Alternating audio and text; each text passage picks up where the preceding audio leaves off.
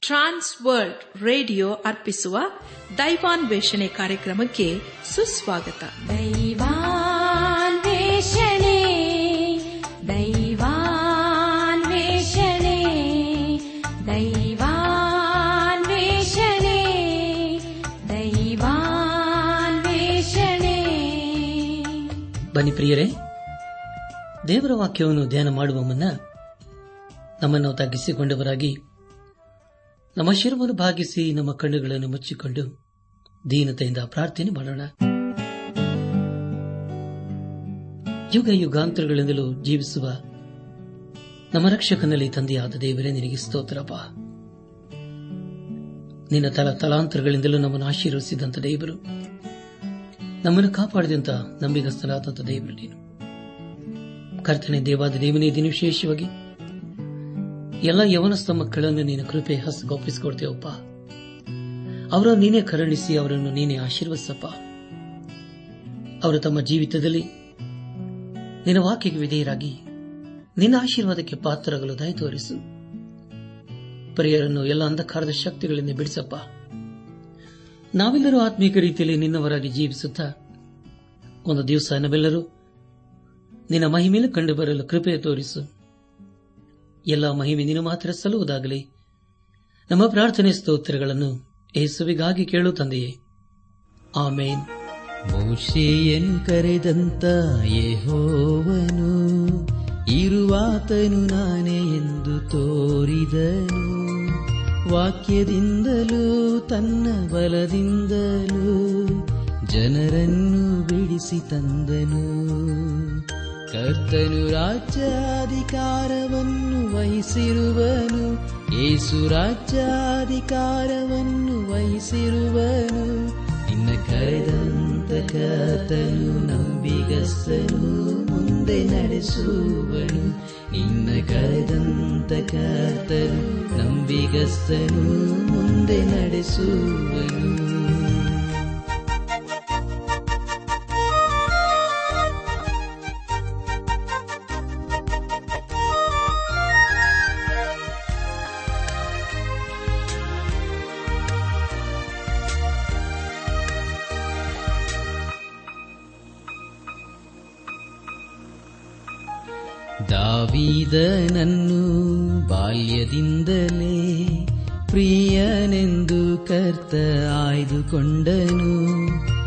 ತನ್ನಾತ್ಮನ ಶಕ್ತಿಯನ್ನು ಅನುಗ್ರಹಿಸಿದನು. ವೈರಿಗಳನ್ನು ಸೋಲಿಸಲು ಬಲ ನೀಡಿದನು. ಕರ್ತನು ರಾಜ್ಯಾಧಿಕಾರವನ್ನು ವಹಿಸಿರುವನು. ಏಸು ರಾಜ್ಯಾಧಿಕಾರವನ್ನು ವಹಿಸಿರುವನು. ಇನ್ನ ಕರೆದಂತ ಕರ್ತನು ನಂಬಿಗಸ್ತನು, ಮುಂದೆ ನಡೆಸುವನು. ನಿನ್ನ ಕರೆದಂತ ಕರ್ತನು, ನಂಬಿಗಸ್ತನು ಮುಂದೆ ನಡೆಸು. ನನ್ನ ಆತ್ಮೀಕ ಸಹೋದರ ಸಹೋದರಿಯರೇ, ದೇವರ ಕೃಪೆಯ ಮೂಲಕ ನೀವೆಲ್ಲರೂ ಕ್ಷೇಮದಿಂದ ಇದ್ದಿರಲ್ಲವೇ? ನೀವು ಸಂತೋಷ ಸಮಾಧಾನದಲ್ಲಿ ಇರಬೇಕೆಂಬುದೇ ನಮ್ಮ ಅನುದಾನದ ಪ್ರಾರ್ಥನೆಯಾಗಿದೆ. ಕಳೆದ ಕಾರ್ಯಕ್ರಮದಲ್ಲಿ ನಾವು ಸತ್ಯವೇದದಲ್ಲಿ ಇಪ್ಪತ್ಮೂರನೇ ಪುಸ್ತಕವಾಗಿರುವ ಏಷನ ಪ್ರವಾದನೆ ಗ್ರಂಥದ ಐವತ್ತೆಂಟನೇ ಅಧ್ಯಾಯ ನಾಲ್ಕನೇ ವಚನದಿಂದ ಐವತ್ತೊಂಬತ್ತನೇ ಅಧ್ಯದ ಇಪ್ಪತ್ತೊಂದನೇ ವಚನದವರೆಗೆ ಧ್ಯಾನ ಮಾಡಿಕೊಂಡು ಅದರ ಮೂಲಕ ನಮ್ಮ ನಿಜ ಜೀವಿತಕ್ಕೆ ಬೇಕಾದ ಅನೇಕ ಆತ್ಮೀಕ ಪಾಠಗಳನ್ನು ಕಲಿತುಕೊಂಡು ಅನೇಕ ರೀತಿಯಲ್ಲಿ ಆಶೀರ್ವಿಸಲ್ಪಟ್ಟಿದ್ದೇವೆ. ದೇವರಿಗೆ ಮಹಿಮೆಯುಂಟಾಗಲಿ. ಧ್ಯಾನ ಮಾಡಿದಂಥ ವಿಷಯಗಳನ್ನು ಈಗ ನೆನಪು ಮಾಡಿಕೊಂಡು ಮುಂದಿನ ಭೇದ ಭಾಗಕ್ಕೆ ಸಾಗೋಣ. ಕಪಟ ಭಕ್ತಿ, ಯಥಾರ್ಥ ಭಕ್ತಿ ಇವುಗಳ ಲಕ್ಷಣಗಳು ಹಾಗೂ ಇಸ್ರಾಯೇಲರ ರಕ್ಷಣೆಗೆ ಅವರ ಪಾಪವೇ ಅಡ್ಡಿ ಎಂಬ ವಿಷಯಗಳ ಕುರಿತು ನಾವು ಧ್ಯಾನ ಮಾಡಿಕೊಂಡೆವು. ಅದರಲ್ಲಿ ಮುಖ್ಯವಾಗಿ ಐವತ್ತೆಂಟನೇ ಅಧ್ಯಾಯ ಹನ್ನೊಂದನೇ ವಚನ ಹಾಗೂ ಐವತ್ತೊಂಬತ್ತನೇ ಅಧ್ಯಾಯದ ಪ್ರಾರಂಭದ ಎರಡು ವಚನಗಳು ಬಹು ಪ್ರಾಮುಖ್ಯವಾಗಿವೆ. ಅಲ್ಲಿ ಹೀಗೆ ಓದಿಕೊಂಡಿದ್ದೇವೆ. ಯಹೋವನ್ನು ನಿಮ್ಮನ್ನು ನಿತ್ಯವೂ ನಡೆಸುತ್ತಾ ಮರುಭೂಮಿಯಲ್ಲಿಯೂ ನಿಮ್ಮ ಆತ್ಮವನ್ನು ತೃಪ್ತಿಗೊಳಿಸಿ ನಿಮ್ಮ ಎಲುಬುಗಳನ್ನು ಸಸಾರ ಮಾಡುವನು ನೀವು ತಂಪಾದ ತೋಟಕ್ಕೂ, ನೀರಿಗೆ ಮೋಸವಿಲ್ಲದ ಬಗೆಗೂ ಸಮಾನವಾಗಿವಿರಿ ಎಂಬುದಾಗಿಯೂ ಈಗೋ ಯಹೋವನ ಹಸ್ತವು ರಕ್ಷಿಸಲಾರದಂತೆ ಮೋಟುಗೈಯಲ್ಲ.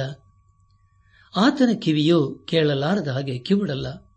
ಆದರೆ, ನಿಮ್ಮ ಅಪರಾಧಗಳೇ ನಿಮ್ಮ ದೇವರಿಂದ ನಿಮ್ಮನ್ನು ಅಗಲಿಸುತ್ತಾ ಬಂದಿವೆ. ನಿಮ್ಮ ಪಾಪಗಳೇ ಆತನು ಕೇಳಲಾರದಂತೆ ಆತನ ಮುಖಕ್ಕೆ ಅಡ್ಡವಾಗಿವೆ ಎಂಬುದಾಗಿ.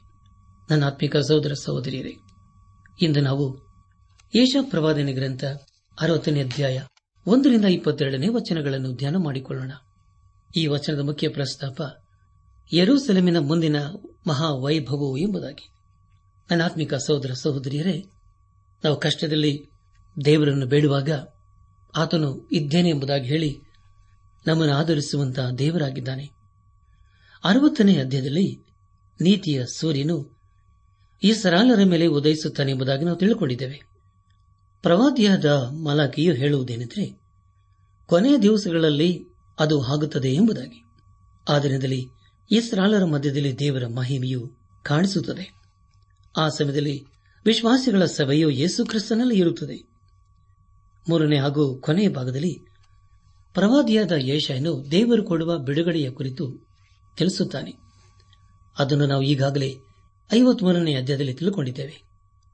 ನಂತರ ದೇವರ ಅಧಿಕಾರವಲ್ಲ, ಆದರೆ ಬರೆಯರೆ, ದೇವರ ಕೃಪೆಯು ತನ್ನ ಕಾರ್ಯವನ್ನು ಮಾಡುತ್ತದೆ. ಮೊದಲನೇ ಭಾಗದಲ್ಲಿ ದೇವರ ನಿಯಮದ ಕುರಿತಾಗಿಯೂ, ಇಲ್ಲಿ ನಾವು ದೇವರ ಕೃಪೆಯ ಕುರಿತು ನಾವು ತಿಳಿದುಕೊಳ್ಳಲಿದ್ದೇವೆ ಆದರೆ ಪ್ರಿಯರೇ, ಮೊದಲನೆಯ ಭಾಗದಲ್ಲಿ ದೇವರ ನಿಯಮದಲ್ಲಿ ನಾವು ದೇವರ ಪ್ರೀತಿಯ ಕುರಿತು ತಿಳಿದುಕೊಳ್ಳುತ್ತೇವೆ ಅದೇ ರೀತಿಯಲ್ಲಿ ಕೊನೆಯದಾಗಿ ದೇವರ ಪ್ರೀತಿಯಲ್ಲಿ ಆತನ ನಿಯಮ ಅಥವಾ ಆಜ್ಞೆಯ ಕುರಿತು ತಿಳಿಕೊಳ್ಳುತ್ತೇವೆ. ಯೇಷ ಪ್ರವಾದನ ಗ್ರಂಥ ಐವತ್ತೊಂಬತ್ತನೇ ಅಧ್ಯದಲ್ಲಿ ವಿಮೋಚಕನು ಚಿಯೋನಿಗೆ ಬರುತ್ತಾನೆ ಎಂಬುದಾಗಿ ತಿಳುಕೊಂಡೆವು. ಅರವತ್ತನೇ ಅಧ್ಯಾಯದಲ್ಲಿ ಆತನು ಬಂದಿದ್ದಾನೆ ಎಂಬುದಾಗಿ ತಿಳುಕೊಳ್ಳುತ್ತೇವೆ. ಪ್ರವಾದಿಯಾದ ಯೇಷನು ಮುಂದೆ ನಡೆಯುವ ಅನೇಕ ಸಂಗತಿಗಳ ಕುರಿತು ಬರೆದನು. ಅವೆಲ್ಲವೂ ಈಗ ಒಂದೊಂದಾಗಿ ನೆರವೇರುತ್ತಾ ಬಂದಿದೆ. ಉದಾಹರಣೆಗಾಗಿ ಏಳು ಪ್ರಕಾಶಿಸು, ನಿನಗೆ ಬೆಳಕು ಬಂತು. ಯಹೋವನ ತ್ಯಜಿಸು, ನಿನ್ನ ಮೇಲೆ ಉದಯಿಸಿದೆ ಎಂಬುದಾಗಿ. ಅಂದರೆ ಪ್ರಿಯರೇ, ದೇವರು ಹೇಳಿಸಿದ ಮಾತು ನೆರವೇರಿತು ಎಂದು ಅರ್ಥ. ಯೇಷ ಪ್ರವಾದನ ಗ್ರಂಥ ಅರವತ್ತನೇ ಅಧ್ಯಾಯ. ಮೊದಲನೇ ವಚನದಲ್ಲಿ ಹೀಗೆ ಓದುತ್ತೇವೆ. ಏಳು ಪ್ರಕಾಶಿಸು, ನಿನಗೆ ಬೆಳಕು ಬಂತು. ಯಹೋವನ ತೇಜಸ್ಸು ನಿನ್ನ ಮೇಲೆ ಉದಯಿಸಿದೆ ಎಂಬುದಾಗಿ. ಪ್ರಿಯ ಸಹೋದರ ಸಹೋದರಿಯರೇ ಇದರ ಕುರಿತು ಮಲಾಕಿ ಪ್ರವಾದನ ಗ್ರಂಥ ನಾಲ್ಕನೇ ಅಧ್ಯಾಯ ಎರಡನೇ ವಚನದಲ್ಲಿ ಹೀಗೆ ಓದುತ್ತೇವೆ. ನನ್ನ ನಾಮದಲ್ಲಿ ಭಯಭಕ್ತಿ ಇಟ್ಟಿರುವ ನಿಮಗೋ, ದೇವರ, ಧರ್ಮವೆಂಬ ಸೂರ್ಯನು ಸ್ವಸ್ಥತೆಯನ್ನುಂಟು ಮಾಡುವ ಕಿರಣಗಳುಳ್ಳವನಾಗಿ ಮೂಡುವನು. ಕೊಟ್ಟಿಗೆಯಿಂದ ಬಿಟ್ಟ ಕರುಗಳಂತೆ ನೀವು ಹೊರಟು ಬಂದು ಕುಣಿದಾಡುವಿರಿ ದುಷ್ಟರನ್ನು ತುಳಿದು ಬಿಡುವಿರಿ ಎಂಬುದಾಗಿ. ಪ್ರಿಯರೇ ಇಂಥ ಅದ್ಭುತವಾದಂಥ ವೇದ ವಚನವಲ್ಲವೇ ನಿಮಗಾಗಿ ನಾನು ಮತ್ತೊಂದು ಸಾರಿ ಗೊತ್ತೇನೆ ಮಲಾಕಿ ಪ್ರವಾದನ ಗ್ರಂಥ ನಾಲ್ಕನೇ ಅಧ್ಯಾಯನೇ ವಚನ. ನನ್ನ ನಾಮದಲ್ಲಿ ಭಯಭಕ್ತಿ ಇಟ್ಟಿರುವ ನಿಮಗೂ, ದೇವರ, ಧರ್ಮವೆಂಬ ಸೂರ್ಯನು ಸ್ವಸ್ಥತೆಯನ್ನುಂಟು ಮಾಡುವ ಕಿರಣಗಳುಳ್ಳವನಾಗಿ ಮೂಡುವನು. ಕೊಟ್ಟಿಗೆಯಿಂದ ಬಿಟ್ಟ ಕರುಗಳಂತೆ ನೀವು ಹೊರಟು ಬಂದು ಕುಣಿದಾಡುವರಿ, ದುಷ್ಟರನ್ನು ತುಳಿದು ಬಿಡುವಿರಿ ಎಂಬುದಾಗಿ. ನಮ್ಮ ಧ್ಯಾನವನ್ನು ಮುಂದುವರೆಸಿ. ಯೇಷ ಪ್ರವಾದನ ಗ್ರಂಥ ಅರವತ್ತನೇ ಅಧ್ಯಾಯ. ಎರಡನೇ ವಚನವನ್ನು ಓದುವಾಗ ಈಗ ಕತ್ತಲು ಭೂಮಿಯನ್ನು ಆವರಿಸಿದೆ, ಕಾರ್ಗತ್ತಲು ಜನಾಂಗಗಳನ್ನು ಮುಚ್ಚಿದೆ. ನಿನ್ನ ಮೇಲಾದರೂ ಯೋಹವನ್ನು ಉದಯಿಸುವನು, ಆತನ ತೇಜಸ್ಸು ನಿನ್ನಲ್ಲಿ ಕಾಣಿಸುವುದು ಎಂಬುದಾಗಿ. ಕರ್ತನ ಪ್ರಿಯ ಸಹೋದರ ಸಹೋದರಿಯರೇ, ಯೇಸು ಕ್ರಿಸ್ತನು ಈ ಲೋಕಕ್ಕೆ ಬೆಳಕಾಗಿದ್ದಾನೆ. ಕಾರ್ಗತ್ತಲು ಜನಾಂಗವನ್ನು ಮುಚ್ಚಿದೆ ಎಂದು ಹೇಳುವಾಗ ಆತ್ಮಿಕ ಅಂಧಕಾರವು ಇಡೀ ಭೂಮಿಯನ್ನು ಆವರಿಸಿದೆ ಎಂದು ಅರ್ಥ. ಎರಡು ಸಾವಿರ ವರ್ಷದಿಂದ ಈ ಲೋಕಕ್ಕೆ ಸುವಾರ್ತೆಯು ಸಾರಲ್ಪಟ್ಟರೂ ಈ ಭೂಮಿಯಲ್ಲಿ ಆತ್ಮಿಕ ಕತ್ತಲೆಯನ್ನು ನಾವು ಕಾಣಬಹುದು.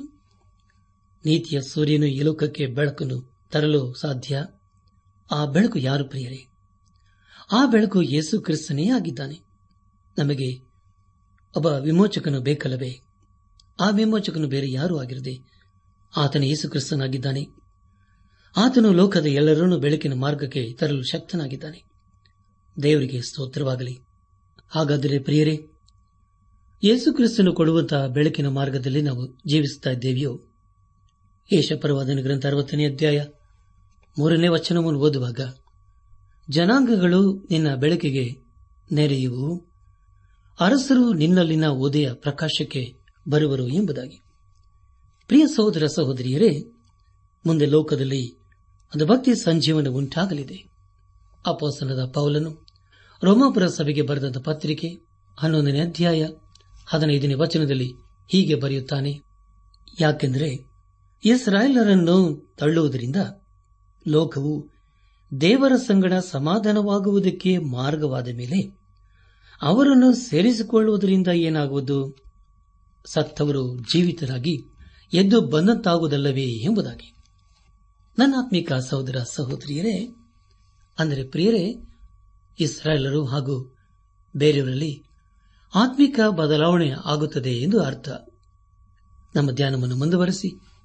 ಯಶಪ್ರವಾದನೆ ಗ್ರಂಥ ಅರವತ್ತನೇ ಅಧ್ಯಾಯ ನಾಲ್ಕನೇ ವಚನವನ್ನು ಓದುವಾಗ, ಕಣ್ಣೆತ್ತಿ ಸುತ್ತಲೂ ನೋಡು. ನಿನ್ನ ಮಕ್ಕಳೆಲ್ಲರೂ ಗುಂಪು ಕೊಡಿ ನಿನ್ನ ಬಳಿಗೆ ಸೇರುತ್ತಿದ್ದಾರೆ. ಗಂಡು ಮಕ್ಕಳು ದೂರದಿಂದ ಸಮೀಪಿಸುತ್ತಾರೆ.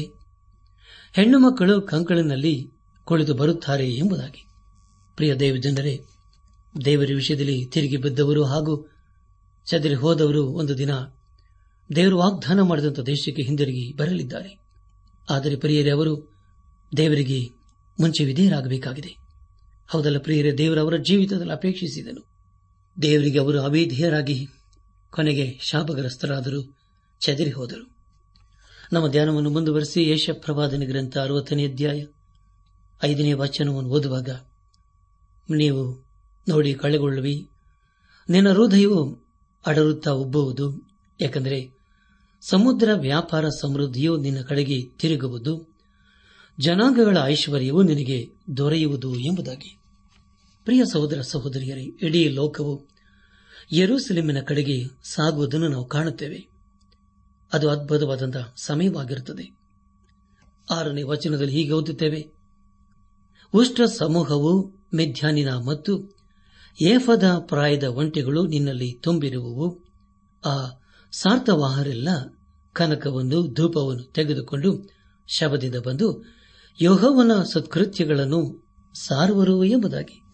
ಪ್ರಿಯ ಸಹೋದರ ಸಹೋದರಿಯರೇ, ಲೋಕದ ಎಲ್ಲಾ ಕಡೆಯಿಂದ ವಿಮೋಚಕನಾದ ಯೇಸು ಕ್ರಿಸ್ತನಗಳಿಗೆ ತಮ್ಮ ಕೈಲಿ ಬಂಗಾರದ ಉಡುಗೊರೆಗಳನ್ನು ತೆಗೆದುಕೊಂಡು ಬರಲಿದ್ದಾರೆ. ಆದರೆ ಪ್ರಿಯರೇ, ಅವರು ತಮ್ಮ ಜೊತೆಯಲ್ಲಿ ರಕ್ತ ಬೋಳವನ್ನು ತೆಗೆದುಕೊಂಡು ಬರುವುದಿಲ್ಲ. ಯಾಕೆ ಪ್ರಿಯರೇ? ಯಾಕೆಂದರೆ ರಕ್ತಬೋಳವು ಯೇಸು ಕ್ರಿಸ್ತನ ಮರಣದ ಕುರಿತು ಹಾಗೂ ಆತನ ಮೊದಲನೆಯ ಭರಣದ ಕುರಿತು ತಿಳಿಸಿಕೊಡುತ್ತದೆ. ಆದ್ದರಿಂದ ಅವರು ತಮ್ಮ ಜೊತೆಯಲ್ಲಿ ರಕ್ತ ಬೋಳವನ್ನು ತೆಗೆದುಕೊಂಡು ಬರದೆ ತಮ್ಮ ಜೊತೆಯಲ್ಲಿ ಬಂಗಾರದ ಉಡುಗೊರೆಗಳನ್ನು ತೆಗೆದುಕೊಂಡು ಬರಲಿದ್ದಾರೆ. ದೇವರಿಗೆ ಸ್ತೋತ್ರವಾಗಲಿ. ಅದು ಎಂಥ ಅದ್ಭುತವಾದಂತಹ ಅನುಭವ ಅಲ್ಲವೇ ನಮ್ಮ ಧ್ಯಾನವನ್ನು ಮುಂದುವರೆಸಿ ಯೇಷ ಪ್ರವಾದನೆ ಗ್ರಂಥ ಅರವತ್ತನೇ ಅಧ್ಯಾಯ ಏಳನೇ ವಚನವನ್ನು ಓದುವಾಗ, ಕೇದಾರಿನ ಹಿಂಡುಗಳೆಲ್ಲ ನಿನ್ನಲ್ಲಿ ಕೋಡುವವು ನೆವಯೋತಿನ ಟಗರುಗಳು ನೀನು ಮಾಡುವ ಯಜ್ಞಕ್ಕೆ ಅನುಕೂಲಿಸಿ, ನಿನ್ನ ಯಜ್ಞವೇದಿ ಮೇಲೆ ಸಮರ್ಪಕವಾಗಿ ಒಯ್ಯಲ್ಪಡುವವು, ನನ್ನ ಸುಂದರಾಲಯವನ್ನು ಚಂದಗೊಳಿಸುವೆನು ಎಂಬುದಾಗಿ. ನನ್ನ ಆತ್ಮಿಕ ಸಹೋದರ ಸಹೋದರಿಯರೇ, ಟಗರನ್ನು ಯರೂಸೆಲೆಮಿಗೆ ಯಜ್ಞಕ್ಕಾಗಿ ತೆಗೆದುಕೊಂಡು ಬರುತ್ತಾರೆ. ಎಚ್ ಕೆಲ ಪ್ರವಾದನ ಗ್ರಂಥ ನಲವತ್ತರಿಂದ ನಲವತ್ತ ನಾಲ್ಕನೇ ಅಧ್ಯಾಯಗಳಲ್ಲಿ ಯಜ್ಞಗಳ ಕುರಿತು ಓದುತ್ತೇವೆ. ಈ ಎಲ್ಲ ಯಜ್ಞಗಳು ಯೇಸುಕ್ರಿಸ್ತನ ಮರಣದ ಕುರಿತು ತಿಳಿಸಿಕೊಡುತ್ತವೆ. ಅದೇ ಅರ್ಥದಲ್ಲಿ ಇಲ್ಲಿ ನಾವು ನೋಡುವರಾಗಿದ್ದೇವೆ ಯೇಷ ಪ್ರವಾದಿನ ಗ್ರಂಥ ಅರವತ್ತನೇ ಅಧ್ಯಾಯ. ಎಂಟನೇ ವಚನವನ್ನು ಓದುವಾಗ, ಆಹಾ, ದ್ವೀಪ ನಿವಾಸಿಗಳು, ನನ್ನನ್ನು ನಿರೀಕ್ಷಿಸುವರಾಗಿದ್ದಾರೆ ಮೇಘದೋಪಾದಿಯಲ್ಲಿಯೂ ಗೂಡುಗಳಿಗೆ ತ್ವರೆಪಡುವ ಪಾರಿವಾಳುಗಳಂತೆಯೂ ಹಾರಿ ಬರುತ್ತಿರುವ ಇವರು ಯಾರು ಎಂಬುದಾಗಿ.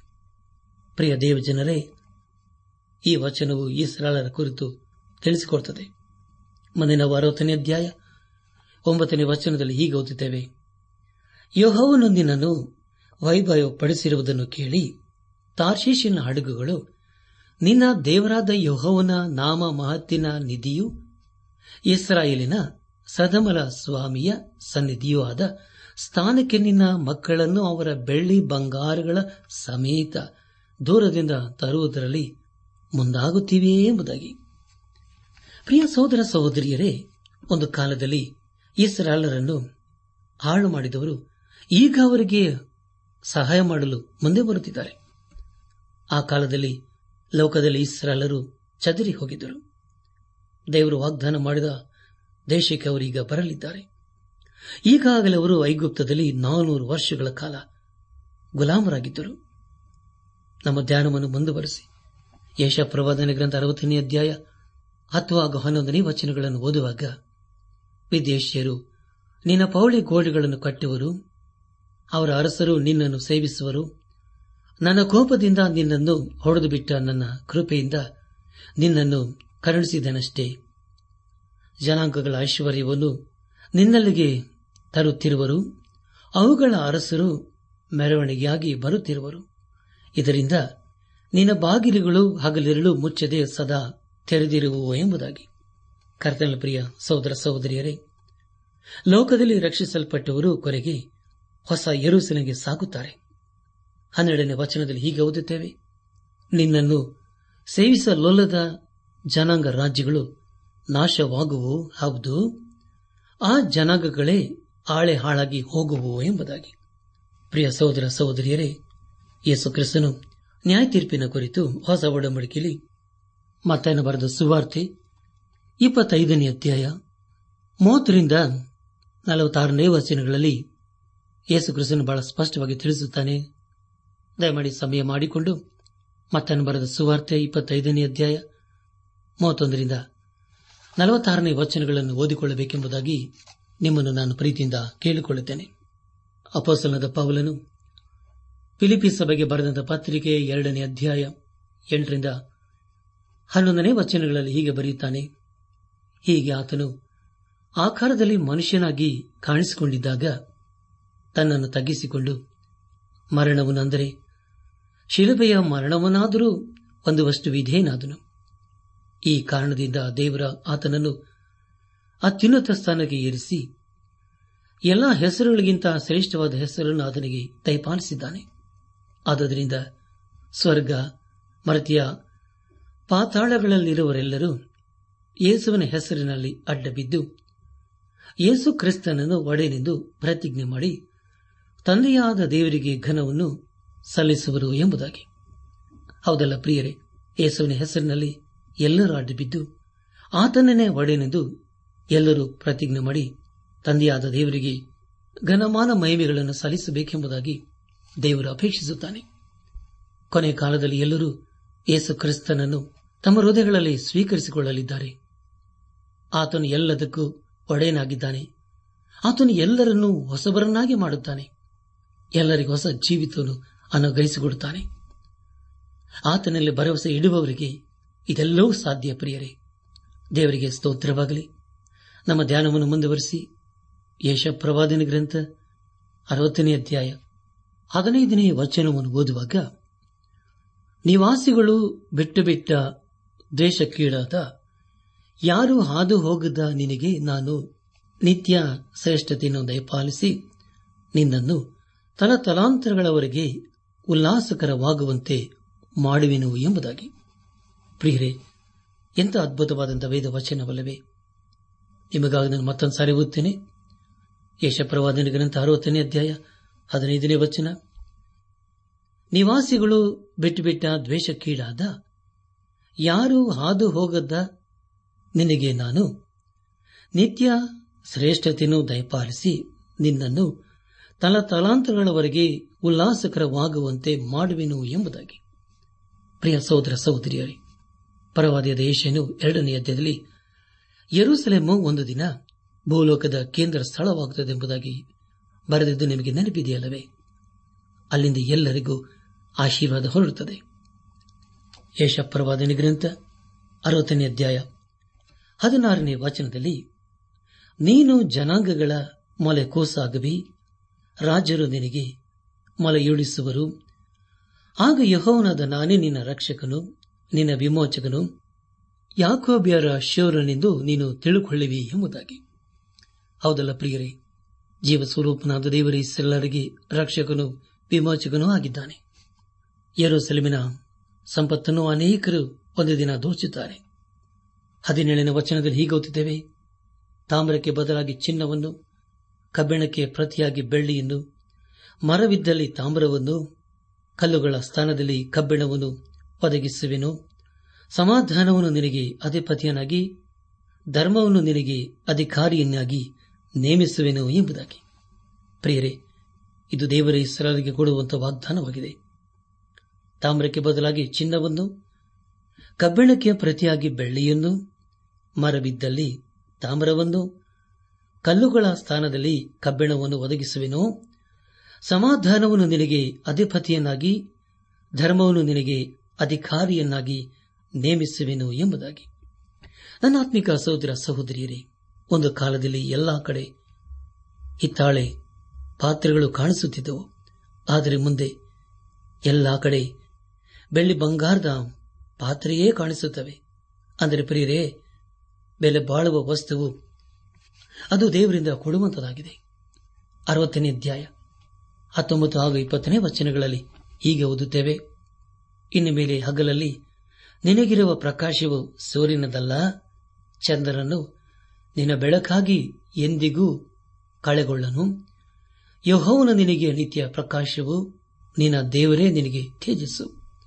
ನಿನ್ನ ಸೂರ್ಯನು ಇನ್ನು ಮುಳುಗನು, ನಿನ್ನ ಚಂದ್ರನು ತೊಲಗನು. ಯಹೋವನ ನಿನಗೆ ನಿತ್ಯ ಪ್ರಕಾಶವಾಗಿರುವನು.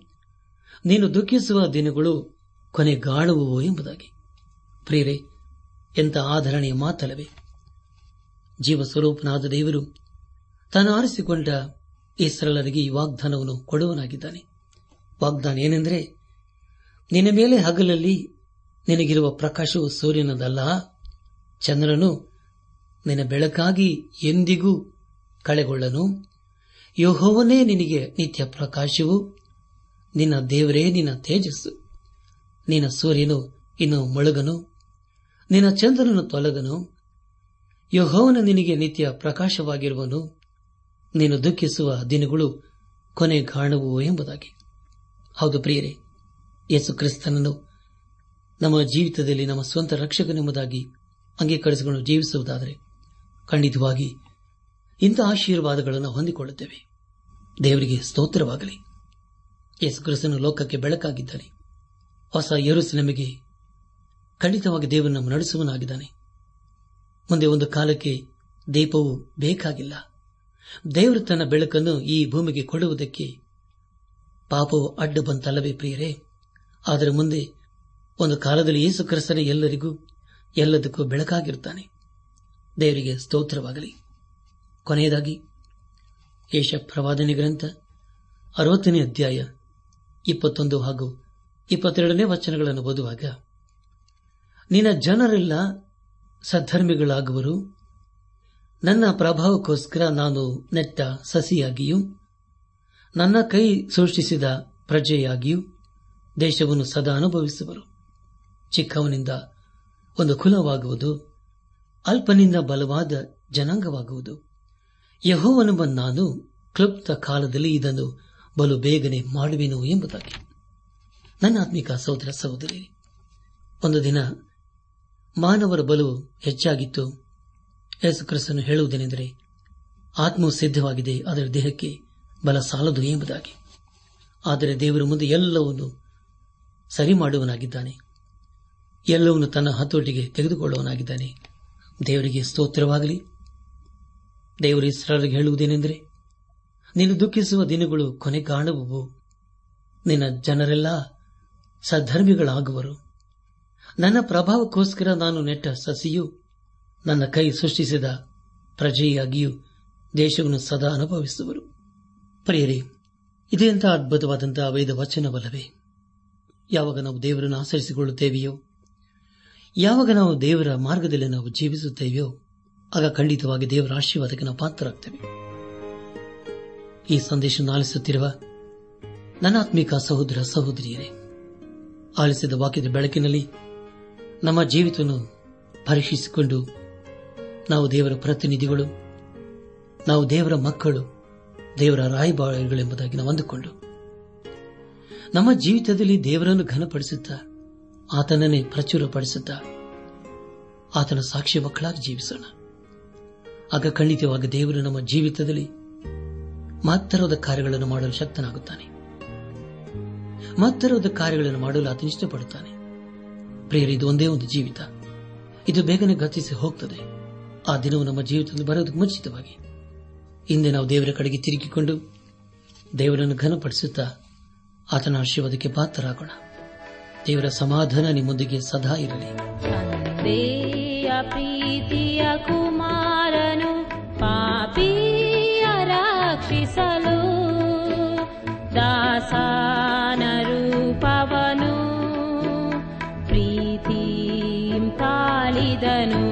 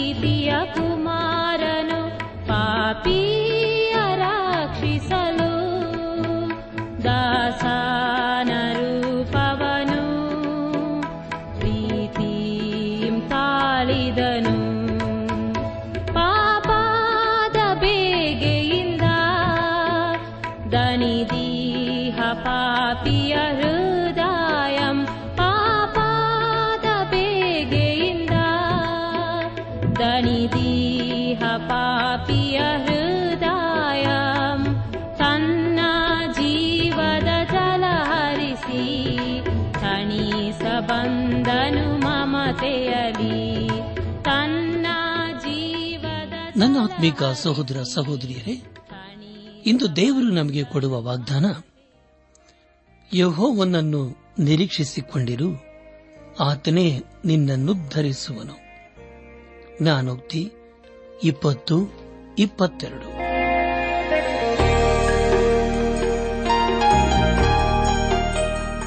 ಪ್ರಿಯರೇ, ದೈವಾನ್ವೇಷಣೆ ಕಾರ್ಯಕ್ರಮವು ನಿಮ್ಮ ಅನುದಿನ ಜೀವನಕ್ಕೆ ಬೇಕಾದ ನವ ಉತ್ತೇಜನ ಹಾಗೂ ಆಶೀರ್ವಾದ ನೀಡಿದೆ ಎಂದು ನಾವು ನಂಬುತ್ತೇವೆ.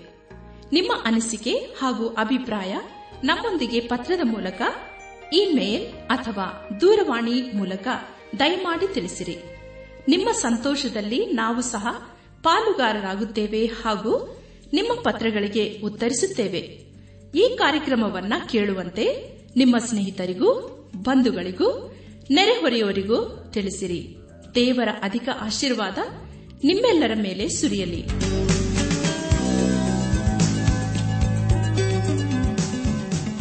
ನಮ್ಮ ವಿಳಾಸ ದೈವಾನ್ ವೇಷಣೆ ಟ್ರಾನ್ಸ್ ವರ್ಲ್ಡ್ ರೇಡಿಯೋ, ಇಂಡಿಯಾ, ಟಪಾಲು ಪೆಟ್ಟಿಗೆ ನಾಲ್ಕು ಮೂರು ಎರಡು ಸೊನ್ನೆ, ಬೆಂಗಳೂರು ನಲವತ್ಮೂರು. ದೈವಾನ್ ವೇಷಣೆ Trans World radio, India, post box four three two zero Bangalore forty three ದೂರವಾಣಿ ಸಂಖ್ಯೆ ಒಂಬತ್ತು ಎಂಟು ನಾಲ್ಕು ಐದು ಆರು ಒಂದು ಆರು ನಾಲ್ಕು ಒಂದು ಎರಡು.